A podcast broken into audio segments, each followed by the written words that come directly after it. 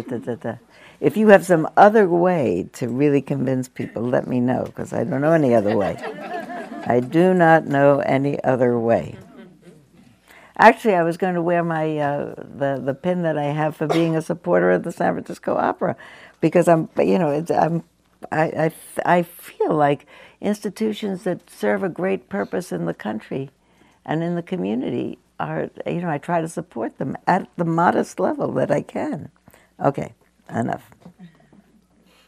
Take a breath, Sylvia. okay, go. All right, where to start? Where to start?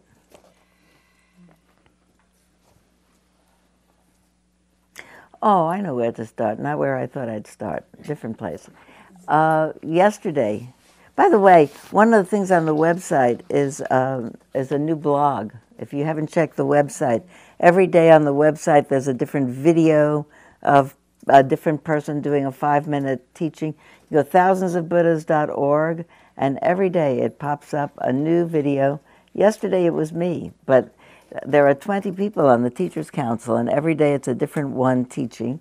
And as of yesterday, there's a new blog site, and every couple of days I am saying something else. And yesterday, not about joining, just doing a little teaching. Uh, yesterday I wrote this, uh, and I thought about it while I was giving the instructions this morning. At the California Academy of Sciences today, I stood with two of my grandchildren with a group of people waiting for the Foucault uh, pendulum to knock over the next peg. You know that? Yeah. yeah. It happens every 30 minutes, more or less, as the earth turns.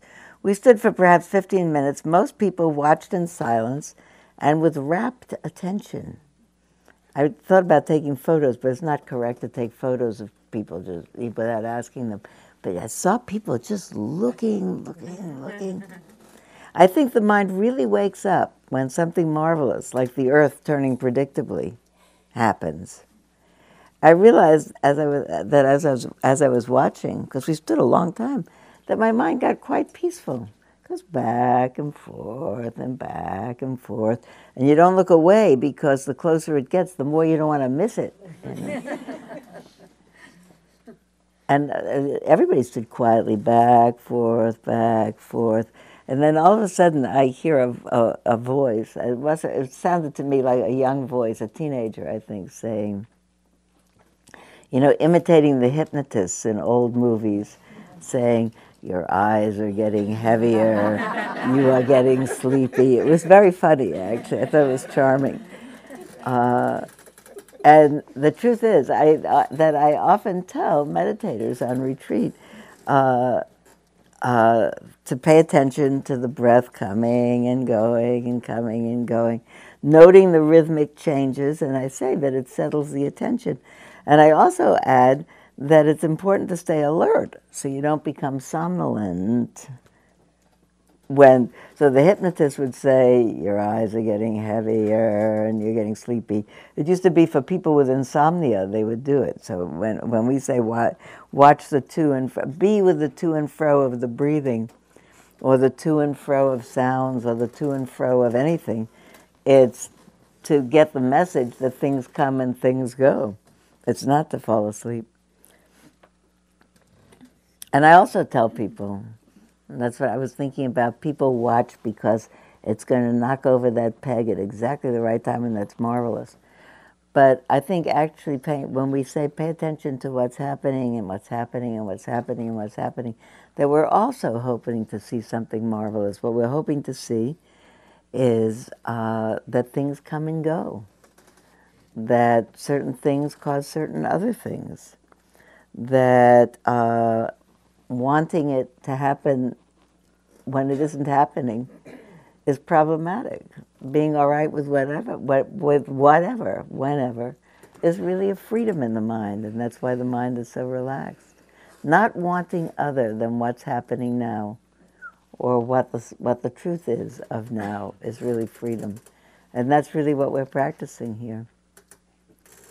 And I think you can see it anywhere in your life. You can see it waiting in a line or being at the dentist or wherever else.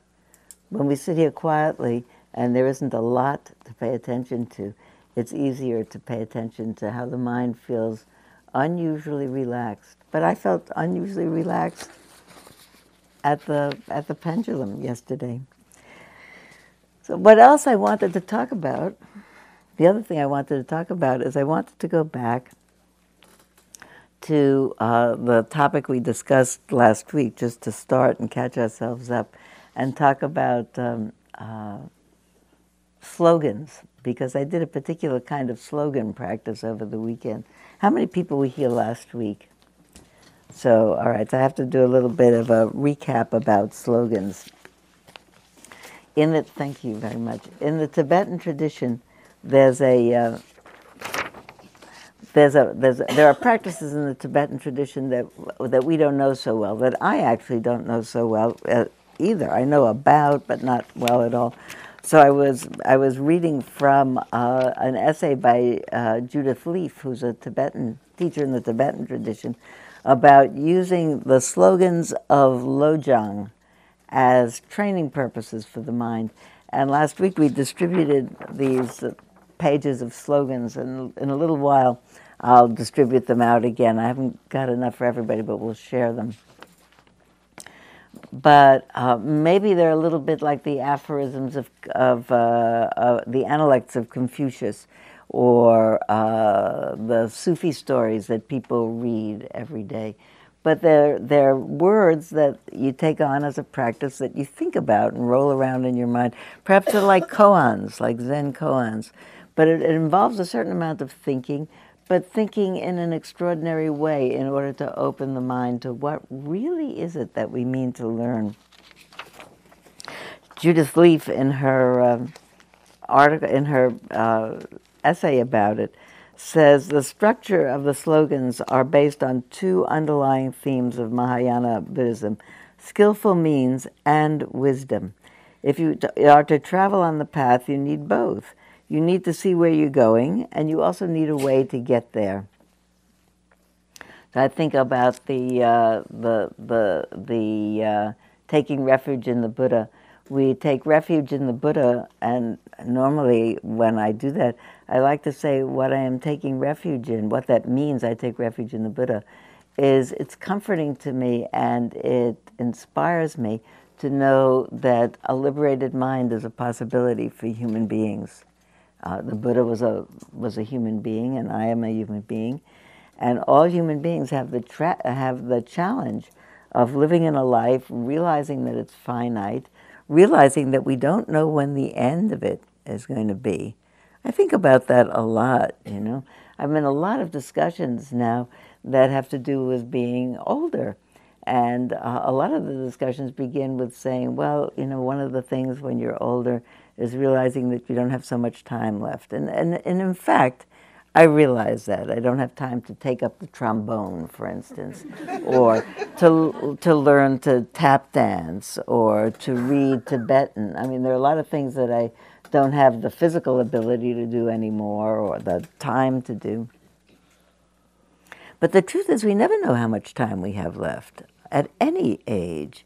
And that's, that's a really uh, a remarkable kind of thing uh, to think about. There are practices that people, some of my friends do, where every day they, re, re, they remind themselves, I am in the nature of a human being. The nature of human beings is that their life is finite. I could die, I could die today. And have that actually inspire their day, not in a gloomy way, but in, uh, as a reminder not to mortgage away any of the day with uh, the mind sulking or the mind ruminating over an injury. I mean, if you had a certain amount of time, if someone, if you were suddenly on a holiday in Fiji or someplace beautiful for three days, you would not start to remember how. Uh, I think you would try not to remember some difficult time in your life and ruminate about it right that time. Say, well, I'll ruminate about this next week when I get home, but now I have just these three days. But isn't I mean, you wouldn't want to mess up your holiday or mess up whatever it is. But I'm thinking about messing up the time by uh, any time because you really don't know. And uh, on the other hand, you need the skillful means, which is there are things that come up in your mind that uh, that block seeing that this is today, this is what I've got, this is what's going on, and we do mortgage our time away from. I was thinking about it came up for me as I was sitting this morning. I was sitting quite happily and doing whatever practice I was doing, feeling this, feeling that, mostly just feeling at ease. And all of a sudden, a story came into my mind. One of the stories that comes into everybody's mind, or many people, about something in my life that's not, you know, working out the way I wanted to, and I don't feel so good about that. And I started to, it's like the wheels of your mind go into a little motion. Anybody had that? okay. So, and I realized it, and to start to think, well, I'll work it out, that also takes a lot of time. And what I did quite spontaneously, I share this with you because I, I, didn't even think about it. Then I thought, oh, look, it really does work. I, in the middle of this, the, all the wheels whirring, I thought to myself, may all beings be peaceful and happy and come to the end of suffering. May all beings be peaceful and happy and come to the end of suffering. May all beings be peaceful and happy and come to the end of suffering. May all beings be peaceful and happy, come to the end of suffering. And poof, it was gone. At this moment, I, I, let's even say I might tell you, I might not. I can't even remember what it was, actually, that had started the engines turning. But it just, it's a way, it was a way of catching it, knowing engines are turning, polluting my mind space. I don't need it. May all beings be peaceful and happy. It's like you say, Ali Baba says, "Open sesame," and the and the and the mountain opens. This is like Sylvia Boorstein says, "All beings be peaceful and happy," and poof, that mountain that's blocking my view disappears. So it, it, you find your own thing to say, but not even don't go there, pull the attention back, bring it back to the breath. May all beings be peaceful and happy and come to the end of suffering. Poof, gone. You can only do one thing at a time. But you have to remember to do the thing. That's the thing. so she went through uh, she uh, apparently Lojong was a teacher at some point and left these 59 slogans, which I dutifully found on Google and brought last week. And uh, she talks about a half a dozen of them in this article, which is in the latest issue of the Shambhala Sun, which, if you want, you can find in the bookstore. And she talks about reflecting on various of these uh, uh, slogans and maybe taking one a week or one every three days and reflecting. One of them is always meditate on whatever provokes resentment. Uh, and you know, how do you understand that? I think, uh, for for starters, I would I, the story I just told you about. I was sitting, and all of a sudden, something not going the way I wanted and uh, I wouldn't say I reflected on that on the particular issue. I noticed that was I, I, was mindful of the fact that the particular issue had clouded up my whole mind. So uh, saying a blessing is, in, in a sense, being a, a, a non-violent, non-coercive way of saying "get out of here" issue. You know that. Uh, which is a little coercive and a little, uh, you know, aggressive. You just say, may all beings be peaceful and happy. Poof, magic. Not all the time, though. So we have to talk also about what would you do if it, if it remains. Not everything disappears just like that. But I was going to tell you about the one that I meditated on particularly this weekend because um, it's a little bit of a story. I'll find where's where's the one, and then maybe we'll talk about some more of these uh, particular ones. Because there's a certain way in which I think, in which I think that each of these slogans could remain a person's slogan for a long time, and you could meditate on it. Um, they they unfold themselves in a certain way the slogan number 48 is train without bias. It is always crucial, it is crucial always to do this pervasively and wholeheartedly. That's why I remembered, by the way, to bring the Zen patriarch who begins The Great Way is not difficult, for those who have no preferences. I remember when I first read that, by the way, 30 years ago or so. Look, it's going to fall apart sometime. I tried to replace it, by the way, but this particular little issue edition was not reissued. I can find the Zen Patriarch. You can find it on Google. Just Google the faith verses of the third Zen Patriarch, but you don't get this lovely little uh, tattered book. The great way is not difficult for those who have no preferences. When love and hate are both absent, everything becomes clear and undisguised. Slogan 24 is change your attitude but remain neutral, natural. Make the smallest distinction, however, and heaven and earth are set infinitely apart. If you wish to see the truth, then hold no opinions for or against anything. To set up what you like about what you dislike is the disease of the mind. When the deep meaning of things is not understood, the mind's essential peace is disturbed to no avail. That's how it starts. That's great, isn't it? I mean, I love this. I know other people who carry it around on their person. I think what I'll do, I could tell you this story, but I think I'll read it to you because it's important about what how I chose to write it, and I'll tell you about it. This was uh, uh, in response to uh, Serena, who's the consultant to the uh, Thousands of Buddhas campaign and the Capital campaign, said, you know, the website isn't uh, doesn't change enough and it's not totally personal. Why don't you write a blog? And then it'll it'll be your personal edition. People will read the website more, and you can teach Dharma every day that way. So we're seeing how the blog thing goes. And that was, she told me that last week, and I said, Well, I'm going to Las Vegas over the weekend. So she said, Oh, write about Las Vegas. That'd be a good blog. the taxi driver in Las Vegas on my return to San Francisco said, People are all excited and happy on their trip from the airport to the hotel, but going back to the airport, they are usually sad and often sick. He said it without judgment, not at all unkindly. I had only been at the resort hotel casino overnight, but his brief statement summarized the gist of what I'd been thinking about while I was there. It was my first trip to Las Vegas. I went to accompany my grandson, who is systematically flying to locations not far from the Bay Area in an attempt to habituate himself to the very weird feeling he has on takeoffs and landings probably an inner ear anomaly. As a toddler, he began objecting vigorously to elevators. By the way, it doesn't say that here, but my grandson is 25 years old.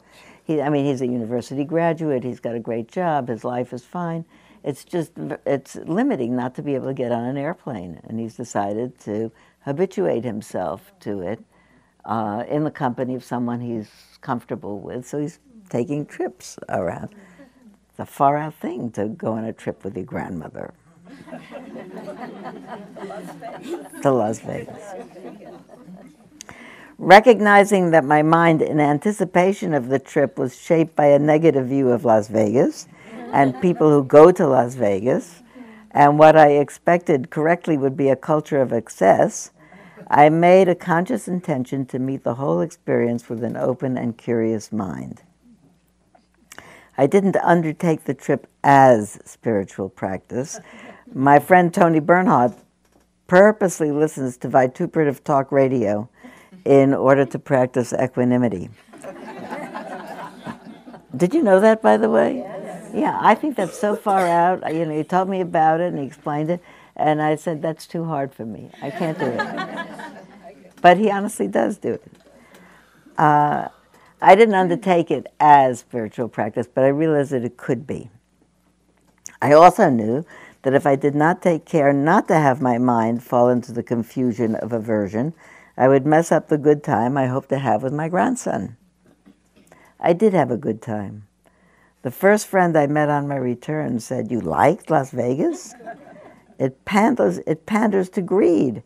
It tempts people with false expectations of winning money and with the idea that the money will make them happy. It celebrates addictions. I don't disagree. I even saw a huge billboard promoting a nightclub called Tao with the invitation to enjoy an evening of Buddhist nightlife.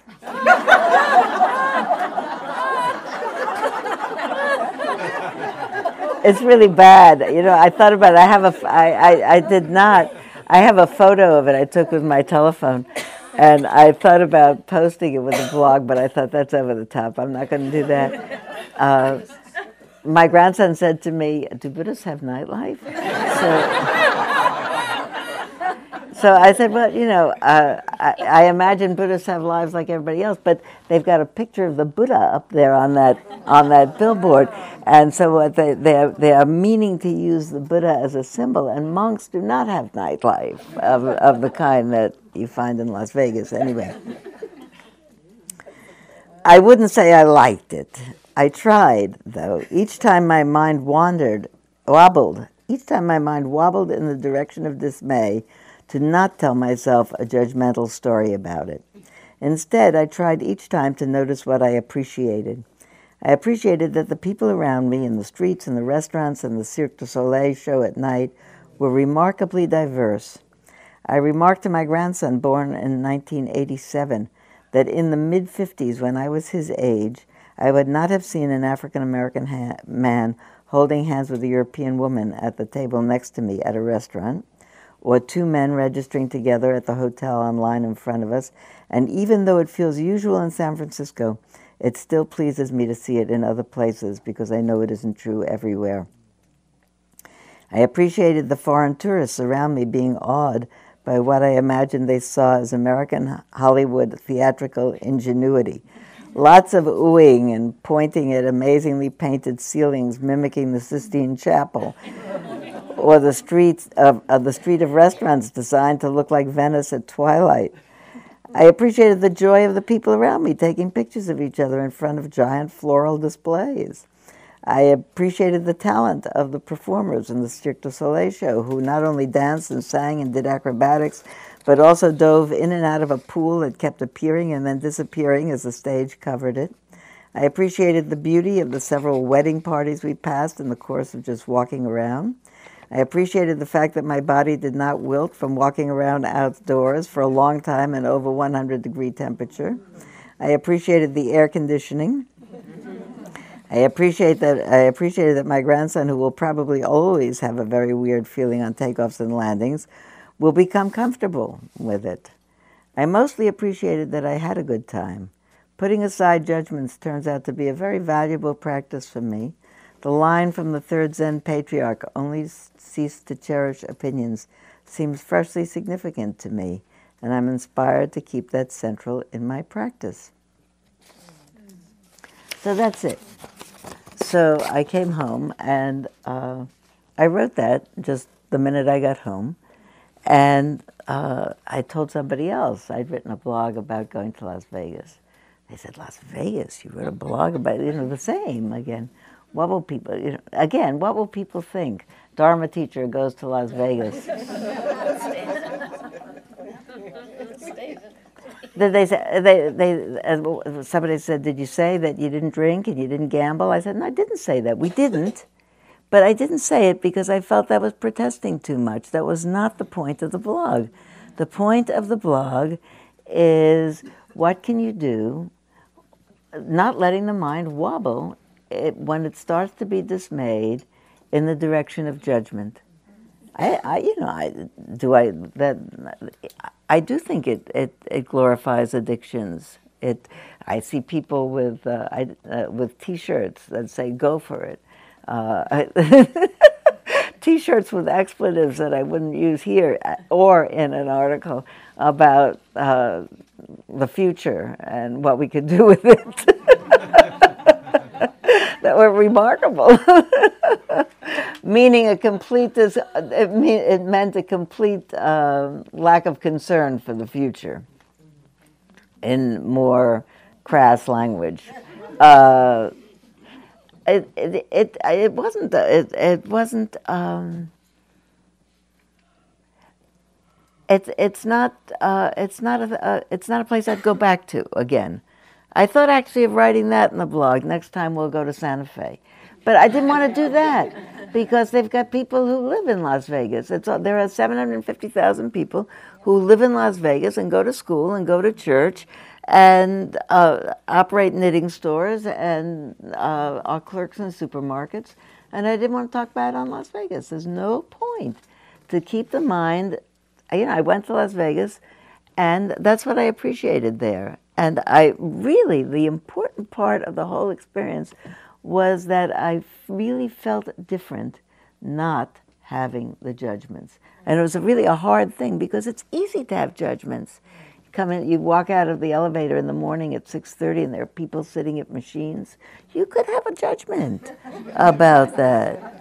You could have a judgment about the t-shirts, you could have a judgment about but the mind filled with judgments is a clouded mind. It just is.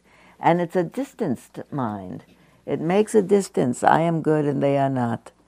I am, I am disdaining them. And disdain in the mind is painful. And I really learned that remarkably well from practicing not doing it. I didn't say I didn't say I'm not disdaining. I just didn't judge.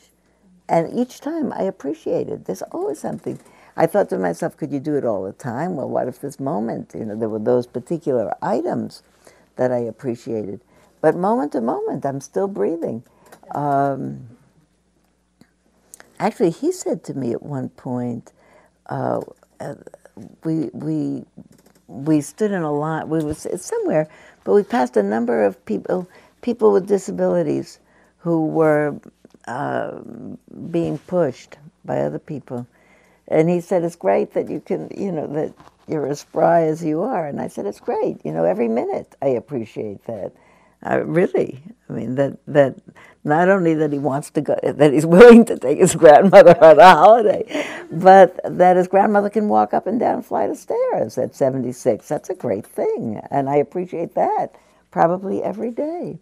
And I'm so aware of the the mind in its in its appreciative mode is a relief. And somehow I, I just wanted to convey that so much. I thought about it's a really a liberation, but that that uh, I think maybe I, I maybe we're trained in life, or I was to be discerning, have an opinion about this and an opinion about that. I used to say to people, somewhat proudly, I come from a long line of opinionated women.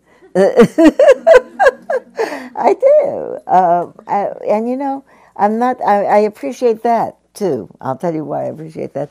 I appreciate the fact that the women I come from were women who spoke out. They were not uh, in an era where, um, in an era where women were still finding their voice.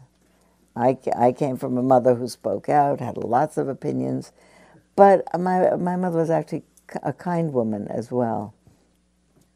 So I don't remember her talking disrespectfully about things. She just had a lot of opinions. I think it was very good for me to feel uh, confident as a woman that I could do anything in the world. So I could appreciate that about having opinions. But I also, they could be, if someone asked me, do you have a thought about whether or not Las Vegas is wholesome? I think it's not wholesome. I think uh, corporate greed isn't wholesome. I think uh, there are lots of things that I think are not wholesome, that are uh, that are not um, that are not Las Vegas. I thought about if I had if I if if my if I could if I weren't there, would that be the end? It would not be the end of disdaining. Could disdain all over the place. I could disdain well, I fill in the blank. Can you think of things that you would disdain? Disdain corporate greed. I would disdain people uh, who vote in a certain way. I would disdain a lot of things. Uh, I think disdaining is not good for you. It's not good for me, anyway. And I was thinking about how, how liberating it is just not to do it. You know, that, that not doing it is not amnesia that I don't forget what I think is wholesome and what I think is unwholesome. It's just in not doing it. I'm, I'm really so clear about that. It, I don't have to do that again. You got that point, didn't you? Yeah. The great way is not difficult for those who have no preferences. When love and hate are both absent, make this everything becomes clear and undisguised. So what? That what became clear and undisguised that it's remarkable what human beings can do. By the way, you know that street that looks like Venice. it does. and the, uh, it's it's just remarkable. Is it a valuable thing to? You know, it's there. It's just one of the remarkable things. It is ingenuity. Somebody figured out how to do that. Whole of Las Vegas. As we landed in Las Vegas, and you look at it and you look out the window, I said, you know, there was nothing here before 1945, because before 1945 there was no air conditioning that was widely available it was the the availability of air conditioning, and I think mafia money, as a matter of fact, if I wanted to disdain, that that built Las Vegas. But there it is, and 750,000 people live there. So, if you wish to see the truth, then hold no opinions for or against anything. It's an amazing thing. It's a, you can have a view, but you don't have to cherish it. Only cease to cherish opinions. If you don't, you can see something another way. I sometimes think to myself, how many things do I see another way from how I used to see? Do you see things? Did you change your mind about something? What did you change? Who changed their mind about something? Who had a strong? Anybody change their political party in their life? You know. I just read Christopher Hitchens' uh, bio, last book, his autobiography. It's called Hitch 22, and uh, like Catch 22, you know, Hitch 22. And I enjoyed it because he's such a good writer and he's such a good essayist. And uh, he's so remarkably well versed in history and literature. And I read the, from, his, from his childhood on reading, reading, reading, enjoying, enjoying, enjoying. And then in the last decade of his life, he changed his political views from the kind of liberal, progressive, oh, yes, yes, yes, I agree, I agree, I agree, I agree, I agree. And all of a sudden, he changes his mind. And I read that chapter three times, I promise you. I read it three times because I couldn't figure out. I thought this is some kind of sleight of hand. How did he do this? Because then he goes on and on, and I didn't get it. You know, I couldn't see how he did that. But it was interesting to me to see how hard it was for my mind that sees the, the world and its economics and its politics so much in the way that he saw it up to that time that he stopped writing for the Nation magazine because he said, I see things differently and saw things another way. That I, I realized I see things so through the framework of that kind of what we what I think of as progressive or liberal ideology that I absolutely couldn't get it. That, and then I finished the book. I liked the rest of it after. I liked the whole book. Just didn't get it, and I realized that my the, the the architecture of my mind is put together in such a way that what I can't get, I can't get. But um, so I would like to. We don't have so much time, but I would like to give you who has their slogans with them. Anybody has the slogans with them? No. Okay. If you have a slogans with you, please take them out and share them with two people either side of you. Uh, Marty, Amara, why don't you give these to every few people? Amara or Phyllis, give it to somebody with two or three people around them so you can look at somebody else's slogans. Okay. There you go. Try to be near somebody who's got a piece of paper with slogans. Move around, sit next to somebody. Has everybody got someone to look with? Share.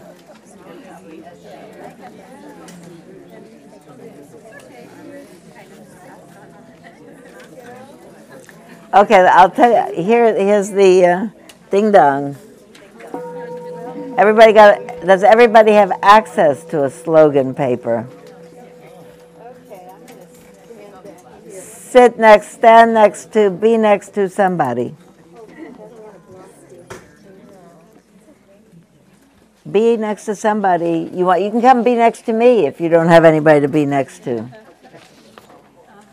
Come be next to me. I I would I pick out one today. We did this last week. So I, I thought about saying to you, pick out one that aims at the same end as uh, uh, practice without bias. For instance, there's one that says, uh, don't misinterpret. That might be a way, because when you look at something, don't misinterpret. Uh, you could think, well, how could I misinterpret somebody sitting at a, at a, at a slot machine at 6.30 in the morning? How could I misinterpret that? You know, the, but you know, somebody said last week, and when we were saying, "Tell me Western slogans, slogans that you know," somebody said, "Don't judge a book by its cover." What do we know? Maybe that person is on their way to have a CAT scan for the presence or absence of something that they've been treated for and hopes it isn't there anymore, and their mind is so caught up in in concern about that that they're absolutely desperate to have something to catch their attention so they're not thinking about it. I don't know what's in the mind of that person sitting there. That's a big stretch, but who knows? So, see, there are other ones that mean practice without bias because I think practice without bias means have a liberated mind. Have a liberated mind. So, see what see if you can find any other one that you think means that. I'll come sit with you. You need you need to be with come sit with us. All right, come sit with us. Okay, you have five minutes to find it. Them. Here we go.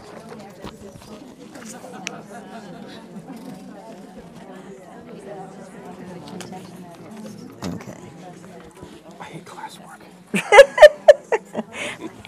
I used to have a friend who ran out as soon